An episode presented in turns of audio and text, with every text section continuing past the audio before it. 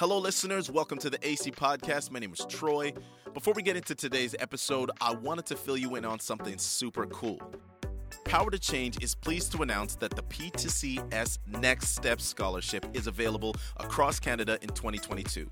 So, this scholarship is for current residents of Canada entering into their first year of post secondary undergrad this September 2022. The application is open until May 10th, 2022, so you're going to want to jump on it as soon as possible.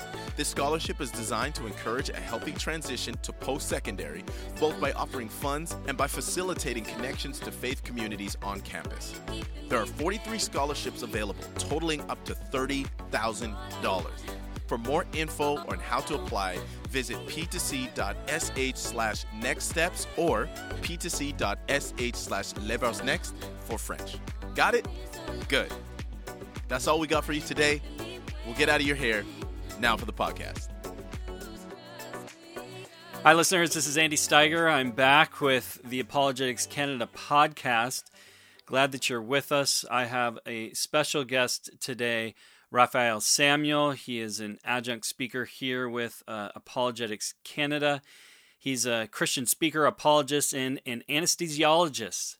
He was born in Durban, South Africa. He obtained his medical degree and a master's degree in medicine there. He further obtained fellowships in anesthesiology from the Colleges of Medicine of South Africa and the Royal College of Physicians and Surgeons of Canada.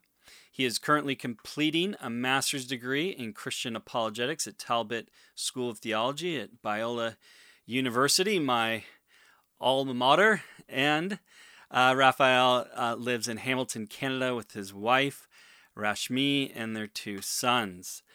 Welcome to the show, Raphael. It's great to be here. Thanks for having me. Now, you have two boys. I have two boys. Uh, remind me the ages of your sons. Elijah is uh, 11 and uh, Daniel is 9. Yeah. Great. So just just behind uh, me, my my boy Will is 12 and Tristan is 14. So we are getting into the thick of the teenage years. So we're going to be talking on uh, on an an exciting topic today, one that uh, I always enjoy talking on. We're going to be talking on the human body, both beautiful and broken. And I'm looking forward to talking with you on this subject, particularly given your perspective in medicine as you've thought on this subject. But before we jump into that, I first just wanted to ask you uh, a little bit about yourself. In particular, how did you get into medicine? Did you just one day think, man, I just want to poke people with needles? Like, how did, how did that develop? So I'm from I'm from Durban, South Africa.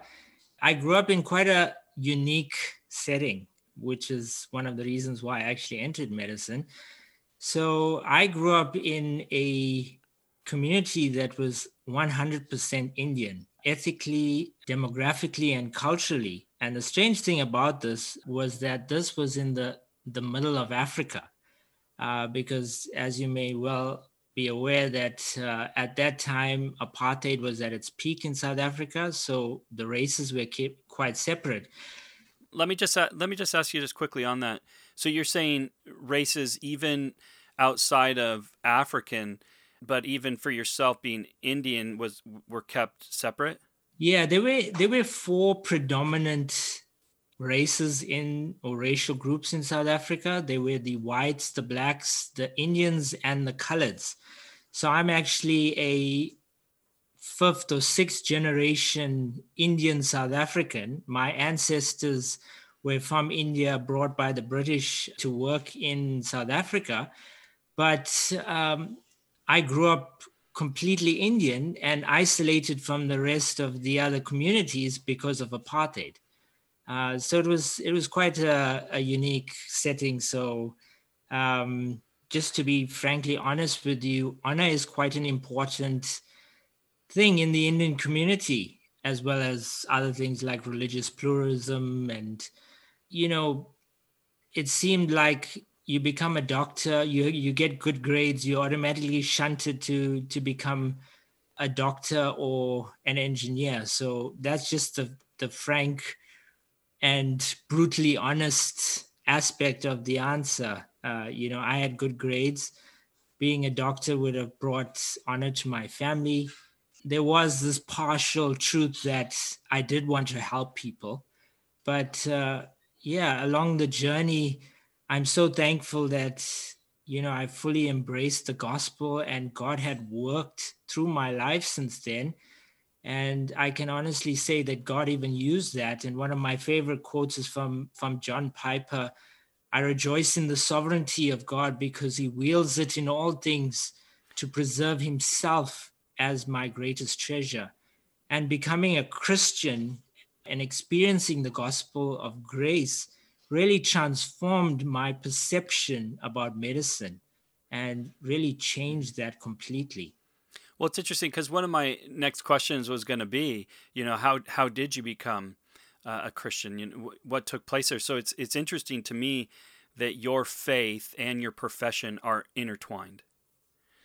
Yes. Uh, so there were there were four, I would say, four periods of of significant transition in my life. I was brought up in a Catholic home. One of the changing points was in high school. A Catholic priest asked me whether I read my Bible. And uh, so I said, you know, I, I don't read the Bible that often, and I often forget to read the Bible.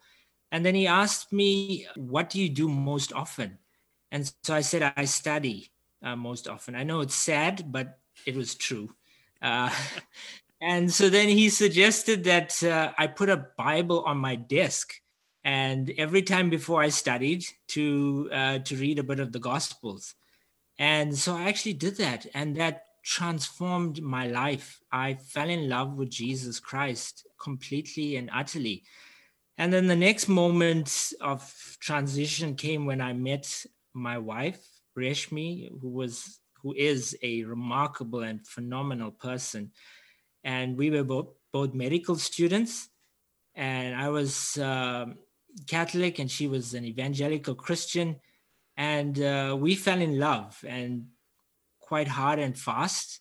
And love led to challenge, and we fought the Reformation in our courtship, which uh, which I lost. Uh, and but it was sort of uh, a rather joyful loss because the thing that I lost most was my pride, my pride in uh, righteousness, self righteousness, um, salvation through works. And uh, what I gained was so much more, just a different perspective of grace. I became smitten by the gospel of grace, the saving work of Jesus on the cross for me, and the fact that I didn't need to do anything to earn salvation, that it was a free gift from God. And simultaneous to that, um, I moved from being a progressive Christian to an Orthodox Christian. I think the word progressive Christian is actually a bit of an, a misnomer. You know, I flew over Greenland once and I looked out of the plane, and when I looked down, I saw only white, and I thought it should have been called Whiteland. But the thing is, that's the same thing about being a progressive Christian. I dabbled in uh, Christian universalism, moral relativism. Scripture was for me like a smorgasbord you know? Um, i would pick and freely choose from uh, the bible buffet. My conversations and my fights with reshmi really brought that into perspective. I realized that i was actually instead of being progressive i was regressive towards salvation and towards scripture which are the two fundamental pillars of being a christian and then the last transformation came when um, a friend of mine introduced me to apologetic re- resources. And then I became exposed to the historical, moral, logical, and scientific coherence of the Christian faith. And I made a, a rather shocking and uh, politically incorrect discovery that Christianity made sense and that it satisfied the existential longings of my soul not because it merely satisfied and makes sense, but because it was true. I made the discovery that it was significant and it wasn't just uh, it was significant in that it wasn't just a good moral teaching or a good way to live your life. It was infinitely significant because it was actually true. Hmm. Let's delve into that. That it is true, and there and there is this this beauty to that truth, particularly, um, you know, given what we're studying and what we're looking at. And so I think each of us have a, a different uh, niche or interests, right? That that we're uh, exploring and looking into that that it, particularly when we're looking at our faith of of what encourages our faith and what gives us reason to believe that God does exist and has made himself known in the person of Jesus and and and that just continues to develop as that becomes part of part of our worldview. In this conversation, we want to focus in on how medicine and particularly your studies have informed your faith and in, have encouraged your faith particularly. And one of the you know the, and so there's these two issues that are happening when we look at say the human body both the beauty and complexity of the human body but also the brokenness of the human body. And so let, let's start with the beauty of of the human body. So as an you know a physician particularly as an anesthesiologist what is it that really compels you about the human body that that you find remarkable that encourages your faith? Reshmi and I once visited a Airbnb uh, in the countryside a while ago, and I was struck by this um, house that was about two centuries old. The owner of the house had actually built the house himself. Not only that, he made the bricks out of clay himself. And one of the uh, writings that I saw on uh, the wall about this uh, traditional manner was that if you look carefully at, at the bricks, some of them actually bore the owner's fingerprints two centuries later. And I've had the privilege of studying the human body for a large part of my life, both in my studies uh, to become a doctor and as my, in my studies to become an anesthesiologist. And this beauty and complexity demands explanation. And I'm left with the, the question as whose fingerprints are actually on us? When I consider the physiology of the human body. And anesthesiology is is all about physiology uh, understanding how the body works and the maintenance of physiology throughout the trauma of surgery. Um, our job as anesthesiologists is to actually maintain homeostasis maintain this normal physiology while the surgeon is actually trying to kill the patient I've studied this human physiology, and what I can say is that there's a magnificence to the mag- mathematics in the human body. For example, you know, just the simple fact that we breathe. We've been doing it from the day we were born constantly, but we we don't pause and actually reflect on the mathematics involved in the, the physical process of breathing when we take a breath, oxygen in a specific concentration enters our airways. And there's actually a law that we, we learn about Poiseuille's law, which governs the flow of air through those through those large airways. And then it changes as it comes to the smaller airways with regards to it being more turbulent. And then a mathematical number called Reynolds number plays more effect. And then you get Fick's law of diffusion as the oxygen diffuses across the alveoli. And all of these things are affected by these different factors that had to be uh, factored in, such as the radius of the alveoli, uh, the radius and diameter of the airways. And you know that in asthma, uh, it's a pathophysiological state where that becomes affected, and we can actually use mathematical principles to describe what actually goes wrong. Uh, and then you back to Poiseuille's law uh, to describe the flow of oxygen in the blood. And then there's mathematical equations such as the delivery of oxygen, the cardiac output takes into effect. And Eugene Wigner, in a essay called "The Unreasonable Effectiveness of Mathematics in the in the Physical Universe," where he talks about how mathematics in the human mind, as the product of the human mind, can actually describe the effectiveness and the complexity of the physical universe. And I've seen this unreasonable effectiveness of mathematics in the human body. And then you come to the uh, spectacular elegance of the engineering. You know, for example, just a simple movement of moving the arm to pick up uh, a cup or um, a mug of coffee that involves so many different processes of engineering. There's mechanical engineering involved, electrical engineering, because our nerves function with uh, electrical impulses. There's chemical engineering involving the synapses of the different uh, joints. And then you get the beauty of the biochemistry, and that's that's a whole another topic. But what amazes me, uh, and I just want to sidetrack a, a little bit.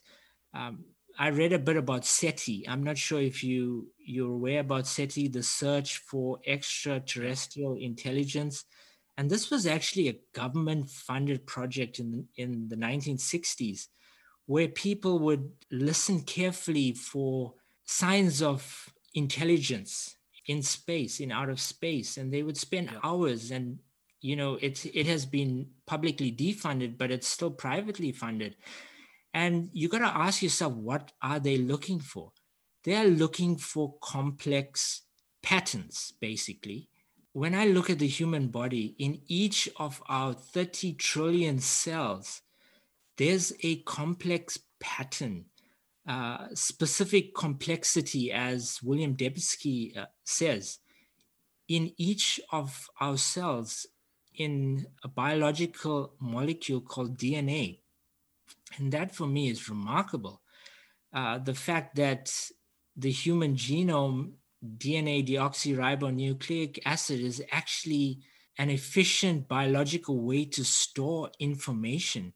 And as you know, information requires a mind, and a coder is required for a code. If you had to type out the 3.2 billion genetic letters of this genetic code, it would take a person typing at 60 words per minute, um, eight hours a day, seven days a week, almost 50 years to type out this entire human genome. And we look at out of space for complex and specific patterns but we have it inside each of ourselves. Well, that's the that's the irony, isn't it? That we'll spend so much money with SETI and those sorts of things looking for intelligent life, and yet here we we are it. I mean, because uh, isn't that the irony of all ironies? Is that I can look at my DNA code, and I immediately am aware of the fact that I am not my DNA. That that I can read my own DNA code is is ironic in and of itself and that there's there is a distinction between the two. But I think one of the challenges that we live in, though, uh, Raphael, is that we we have a society that has become bifurcated in its worldview. In my PhD work, I, I studied a guy, a physical chemist by the name of Michael Polanyi, who would become a philosopher. But one of my favorite things he wrote from his time in science was this. He said, Everyone knows that you cannot inquire into the functions of living organisms without referring to the purpose served by them and by the organs and processes which perform these functions. Yet, we must pretend that all such teleological explanations are merely provisional. The story goes around um, goes around among biologists everywhere that teleology is a woman of easy virtue whom the biologist disowns in public but lives with in private.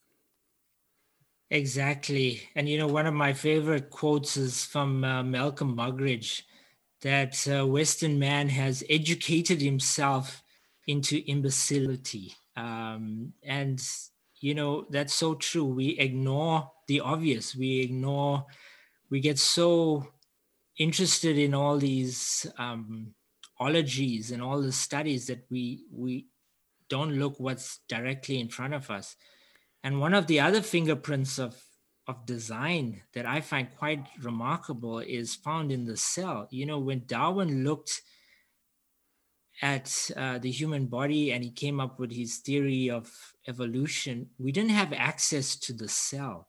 And now we've discovered that the cell is actually like a little factory, uh, a minute factory. And work done by Michael Behe has, has shown that they're irreducible, complex little machines that are in the cell that make no sense in the worldview of materialism, meaning that there had to be a designer of these machines because they were so irreducibly complex. Well, it also doesn't make sense within a, a neo Darwinian perspective because I know some people would say, well, okay, Darwinism did change once once we learned about you know the cells and DNA and, and that sort of thing. But but even within neo Darwinism, as you know, you you need life if you even want to appeal to evolution. But what we're dealing with here is we're saying, no, no, no. First, you have to deal with where where life came from. That, that this is a fundamental question. That you know is interesting because I was talking with some university students recently there in Toronto at the University of Toronto, and one of them was a chemist, and she said, "Yeah, I'll grant you, the origin of life is definitely a challenge." but then she just wanted to immediately jump into you know evolution or kind of go on to the next stage. Is like whoa, whoa, whoa no you need to sit there and deal with this challenge. You can't just move past it you know i think it extends just beyond the origin of life you know we have a fine-tuned universe that seems to be remarkably rigged for the existence of life and it is so improbable that we have a, a, universe that's conducive to life. And, you know, we can have this whole discussion on the fine tuning and the vast improbabilities of the, uh, of the constants uh, that came into existence. It's like we won the cosmic lottery, but somehow that lottery had to be rigged. And then you get this concept of abiogenesis, which is the appearance of life from non life. And the probability of that is basically improbable. And I think James Tour speaks a lot on that, and he's devoted a lot of his career on that. But before you can even get to the concept of evolution, you have to explore these other concepts as an explanation for life. And I, I would uh, highly recommend if people are, are interested in this topic, there's the book uh, Signature in the Cell I've read it a, a, couple times. It is so well done by Stephen Meyer, and even just following all the footnotes and the different studies, there there is just a wealth of information there. I want to push back on you though for a moment here. In all fairness to what I hear people challenging me on with regards to this, and and I think this will be a fun discussion for you and I kind of to tease out together particularly from your perspective as an anesthesiologist, because I think you've got a lot of insight here that can uh, shed light on part of this conversation. Because there's some people that they don't want to go the teleological route. What they tend to do is want to reduce a human being to just a chemical machine.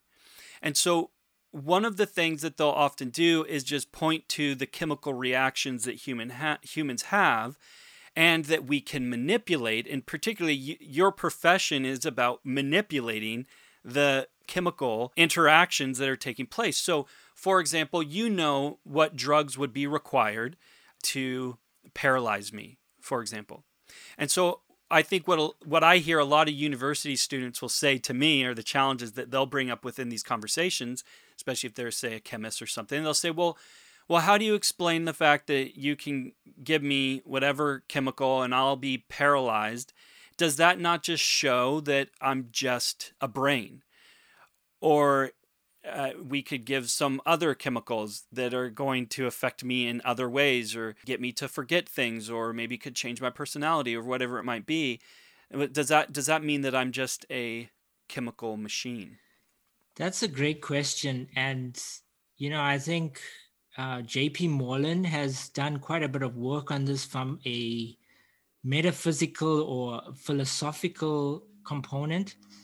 But for me, it boils down to three different perspectives. Number one, it's illogical to actually claim that we are just a brain and even our thoughts are just the movement or random movement of atoms. I think J. Haldane, um, the I think in the 1920s, as early as that, he said something, and I'm paraphrasing here, that if my thoughts are just the random motion of atoms, and my brain is just a reduction, um, uh, just a simple organ that came about as a byproduct of evolution, why do I have any logical reason to believe any of this random movement of particles that are occurring in my brain? Why do I have any rational reason to actually have any sort of beliefs apart from the belief that my thoughts are just completely random? Plantinga also wrote on that uh, where where the problem really lies. I believe is what the the book is called, making that point as well.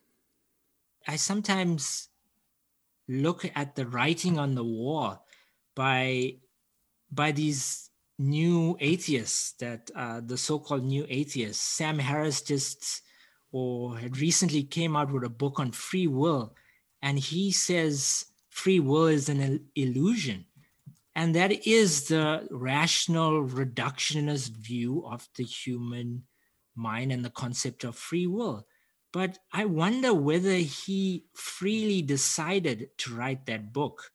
And Daniel Dennett, for example, as well, uh, gave a talk, uh, a TED talk on uh, the concept that consciousness is just an illusion. So I actually had to YouTube that talk to see whether he was conscious during that talk. It's it's so ironic, right? Um, and I think the mind is best explained in terms of modality that uh, we are we have a human body and we do have a mind and there are separate modes uh, there are separate sort of uh, uh substances but there's a correlation and an interdependence between the two and i think jp moreland uh, uses the best analogy where he speaks about a person driving a car. So when I'm actually performing an anesthetic and I put the patient uh, to sleep during induction and maintain that patient uh, patient's uh, unconscious state, I am uh, sort of trapping the mind in the body. Um, the person doesn't have access to his physical senses. I have not killed the mind or made the mind unconscious, but um, because of the dependence between the, the physical brain and the interrelation between the brain and the mind, I have affected one, but not really affected the other in terms of its existence. Mm-hmm. It's kind of like a car can have a flat tire, but that doesn't mean a car doesn't have a driver any longer, right? That the two the two are interconnected. So yeah, if you if you've got a flat tire, it's not going to be able to drive. Uh, and so I, what I hear you saying, and, and by the way, uh, the book by Plantinga is where the conflict really lies. Uh, but but so basically, what you're saying then is, you know, for lack of a better term, right? As a physician, you're you're a body mechanic. You're dealing with that body, but the body still has a driver. It still has a mind. Absolutely, and you know, you can take this uh, all the way to the belief that embryos are, are not human because they can be frozen. But, you know, I've worked in a center that performs cardiac procedures uh, in South Africa where people are frozen for a, a period of time. It's called deep hypothermic circulatory arrest. And during that time, we actually kill the patient. Uh, we have to kill the patient because they won't survive the procedure because it's surgery performed on the arch of the aorta and it supplies the the aorta supplies the the blood supply to the brain first. So in order to access that you have to perform a, a cardiac arrest on the patient and the patient is actually frozen for that period of time. So during that time does the patient cease to exist? Does the patient cease to be human? Because we wake up the patient after 30 minutes we restore life to the patient, and the patient is still a human being. So you have this erroneous perception of what it is to be human that you get from pure materialism. And I think this is such a, an important perspective to to help people to appreciate that because there's a lot of people sadly that have inherited this idea that if you're going to be a person of faith, or particularly in our conversation, if you're going to be a Christian, well, you can't be a scientist, as though the two are in opposition to one another. But the reality is, is that the, the two are dealing with different things, but are actually interconnected. On the on the one hand, you can reduce a person to chemical reactions, and we can do good things by being able to do that. But if you reduce a person to only chemical reactions, uh, you do incredible harm by, by doing that, by not seeing the difference between the parts versus the whole. And, you know, I think that's probably one of the most serious threats to the future of medicine is the insidious increasing influence of the two M's moral relativism and materialism. Uh, it threatens to erode the human face of medicine. You know, a friend of mine who's a physician was saying the same thing to me. He basically talking about how much moral nihilism has crept into the profession, so much so that he says that doctors these days, and I'm wondering how you react to this, he says doctors these days have been reduced to providers instead of medical practitioners. That now you provide what people want instead of actually seeking to heal people. Uh, that's exactly, uh, you know, the dilemma facing many doctors at the moment and many Christian doctors. I made a, a rather uncomfortable discovery many years ago actually watching a romantic comedy. I'm naturally naturally allergic to romantic comedies. I I break out in hives, and I think that should apply to all people with a Y chromosome.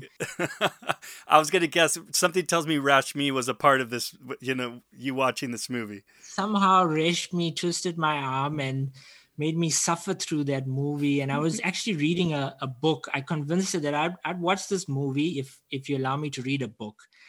And it was called um, "The Fault in Our Stars." I'm not sure whether you you remember have, this. Uh, it was based on a best-selling best-selling book. It's about uh, these two people, Hazel and Augustus, two uh, people that are uh, in love with each other, and they both have terminal cancer.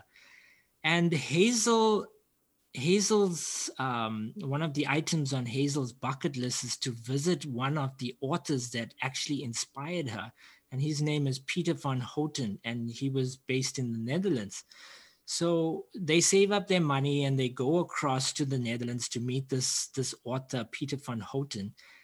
He frankly dismisses them and what he actually says really made me put my book down. And it had seared my soul because he tells this to Hazel uh, that you are a side effect of an evolutionary process that cares little for individual lives.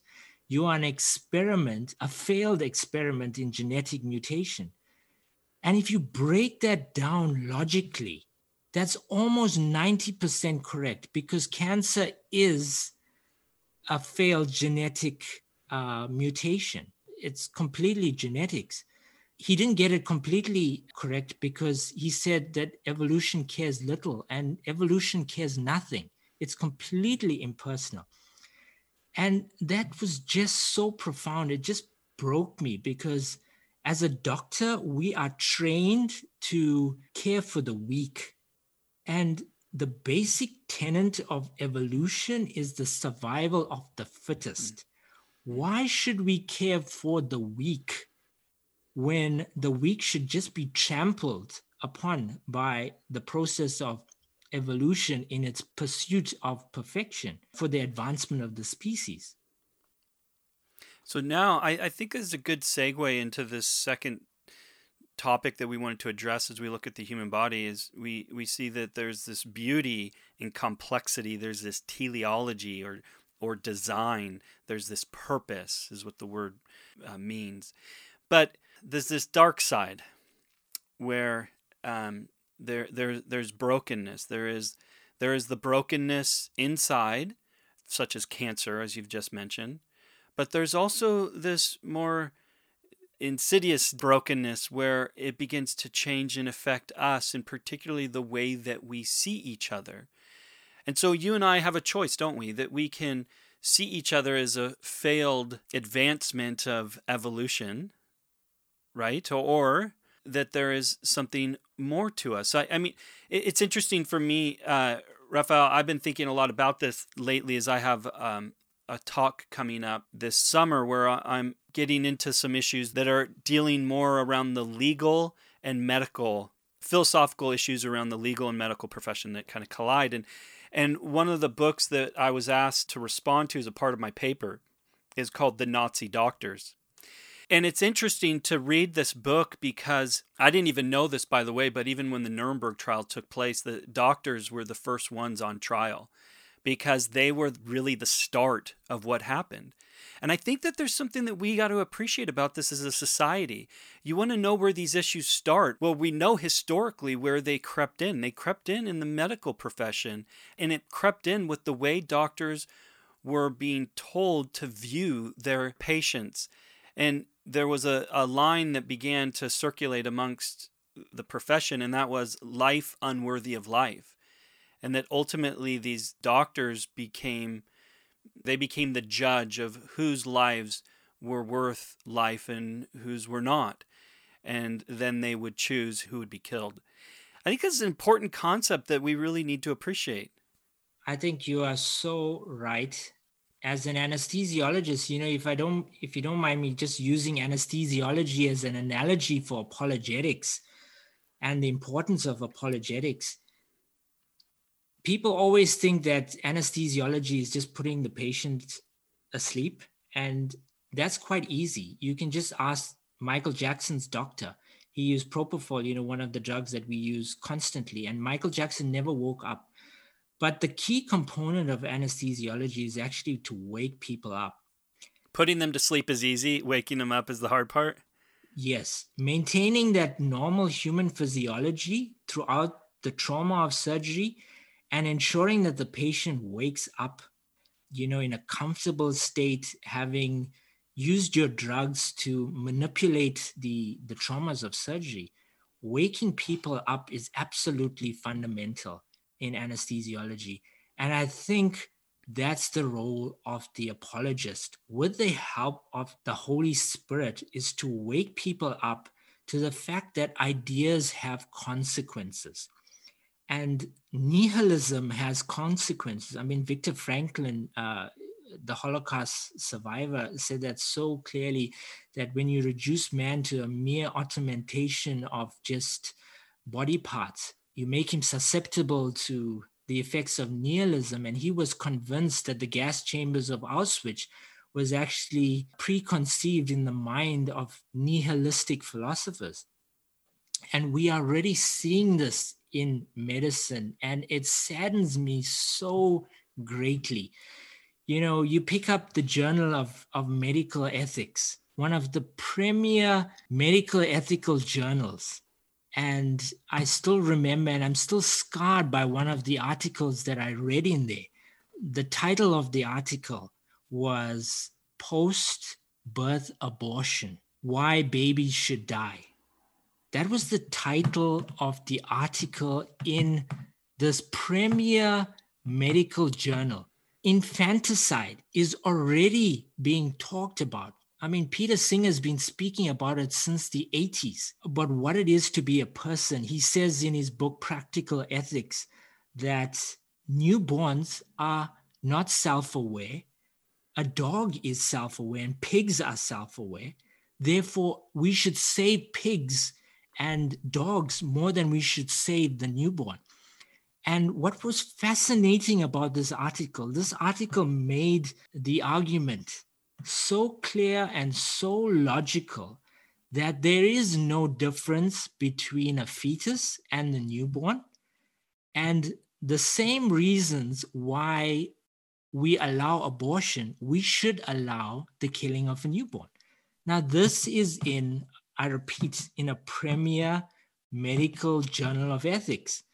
It just broke me uh, that we even having this discussion. The logic was crystal clear uh, we we as uh, as doctors and as scientists know that there is no fundamental difference between the fetus and the newborn but the conclusion was completely barbaric that because of that we should kill the newborn instead of saying we know that there's no difference between the newborn and the fetus we should say both mm. they extrapolated and with such precise logic that we should therefore kill the newborn. We, we look at what's going on in, in countries like India and China, where they're having uh, a problem of, uh, of gendercide, where uh, I was just reading an article from The Lancet. Now, The Lancet is one of the top two premier medical journals uh, in the world, uh, the Lancet and the New England Journal of, of Medicine. And this article spoke frankly about the problem of sex selective abortion. In India and China, they are having a big problem. Since the 1980s, approximately 30 million females, women, have been aborted because women are not uh, seen to be worthy of life. Now, is that pro woman? Do women have a right to their body? I would say that women have a right to life. And we speak about six million Jews, the tragedy of six million Jews dying in a Holocaust. What about the death of 30 million females? Uh, mm-hmm. where are the monuments to those females since the 1980s, between 1980 and 2010? That's what the article spoke about. Well, it's interesting because these things are catching up with us, and people are going to be dealing. We we are in the midst of beginning to deal with the implications of this. I mean, there's 40 million men in China right now with no potential of a spouse. They're called bare branches in China. You can look this up, listeners. Uh, and it's because of what Raphael's talking about here is sex, sex selective abortion, men being chosen over women. So here's the irony, though, of I think what you're getting at. On the one hand, we have a society that says, well, you shouldn't, you're, you know, you can kill the unborn, uh, you can abort the unborn, but you can't decide, you know, the gender sort of thing. It's these weird dichotomies that we've got where it's like, really it doesn't seem to me logically like you can have it both ways it's it's one of the ones i've been thinking about too on the other side of this raphael is is how much people care about the environment. You've got people that are going to university today. Trust me, you and I have spent enough time in academia to see that what, what are they being taught? Well, they're being taught that the world's meaningless, that life is meaningless. But at the same time, you know, these people are willing to give their lives for a tree. And you can't help but think, like, what is, what is going on here? There is this conflict in their worldview that it, it, they're holding on to opposing ideas where people think that you can have it both ways. This will catch up with us eventually.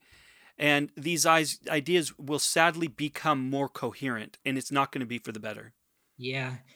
If I trace back, you know, the decline, particularly in, in medicine, I think when we, we crossed a barrier that was established by the ancients when we made abortion legal. Uh, I remember second year of, of medical school, learning the Hippocratic oath, and it was such a such a, a ceremony filled with all pomp and uh, you know we had the dean of our, our, medical school there And one of the key elements of the original Hippocratic Oath that we said and we took an oath was that I would not give a pessary to a woman uh, that would induce her uh, or would induce a miscarriage. And I can just recall all my friends, all my colleagues who have broken that oath just because it's become legal. And we crossed this barrier that the ancients really set at in medicine, where we place medicine on a slippery slope.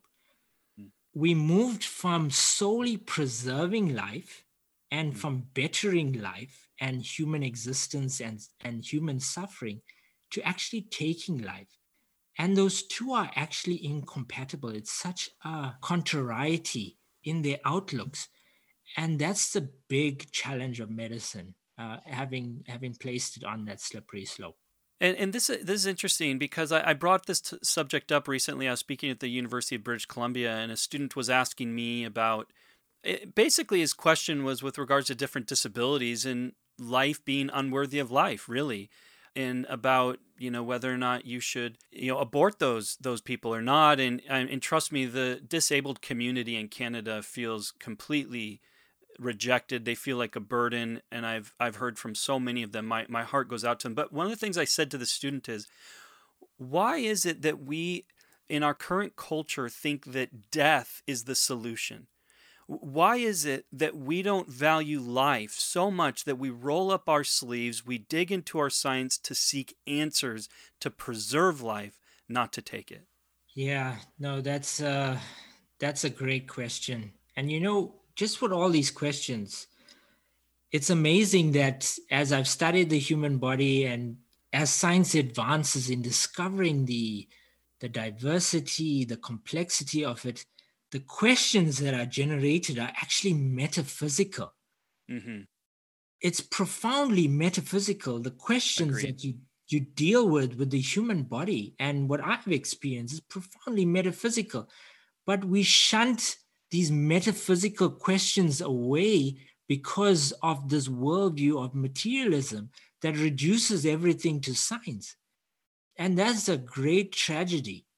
Uh, the exclusion of metaphysics from concepts of truth because you know as so many people have said uh, you can't know that anything is true unless you can prove it by science. And that itself is so illogical because that is not a scientific statement. Yeah. um, and you know that just brings us to to this question of the brokenness of the of the human body uh, and that's one thing that I have realized over this last 20 years that I've been working as a doctor is this brokenness demands an answer.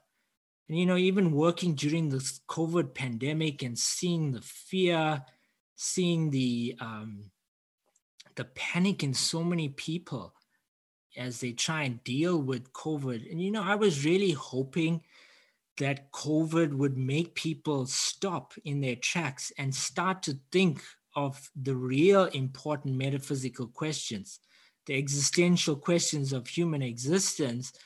Why am I here? What is the purpose of my life? Where am I heading? What happens to me after I die?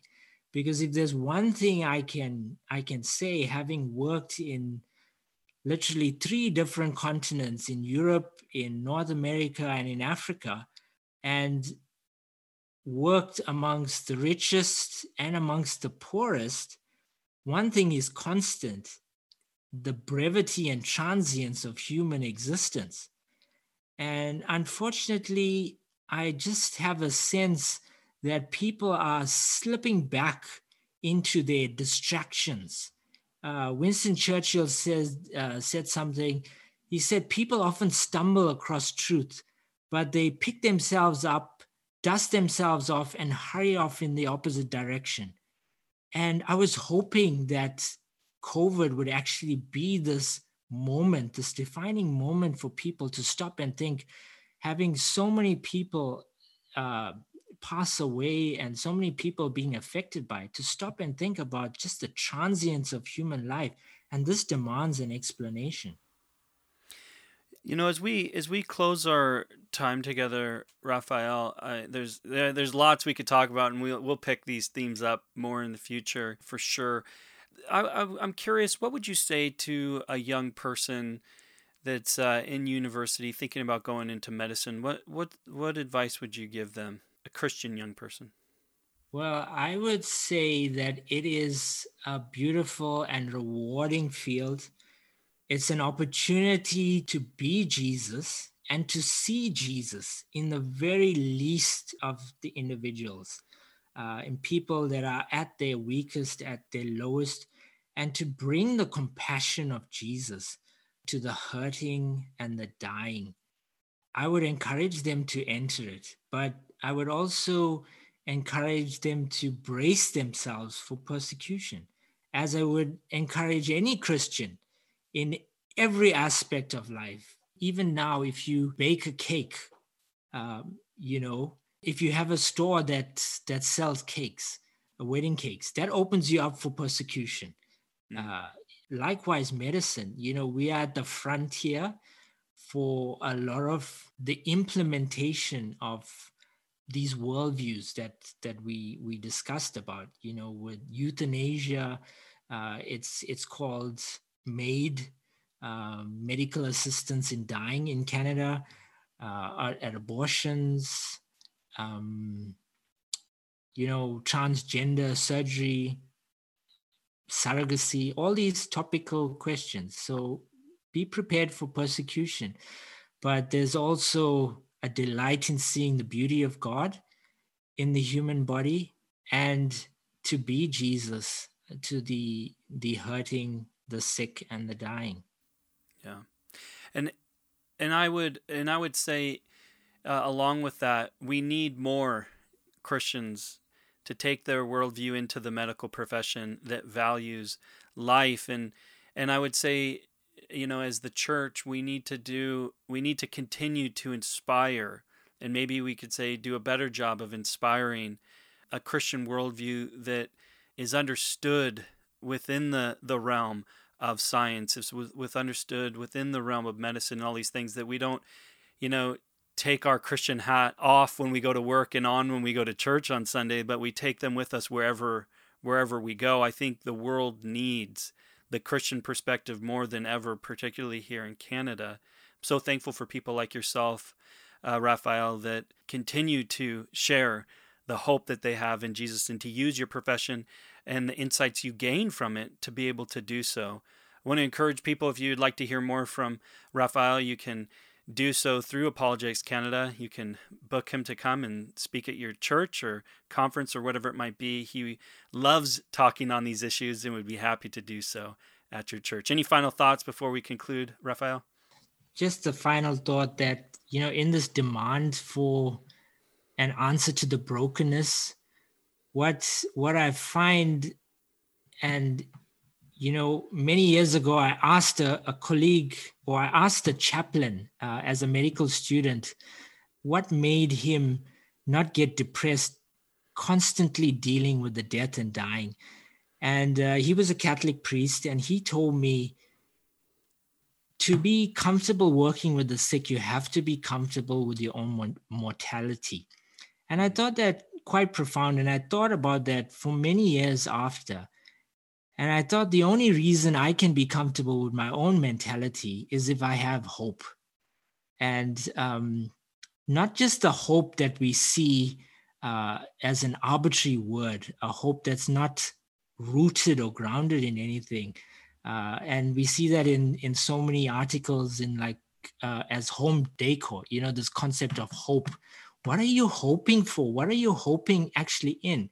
And the Christian hope is actually rooted in history in the person of Jesus, who died and who rose again, who chose the way of suffering and who overcame suffering by the resurrection. And that gives us such tremendous hope.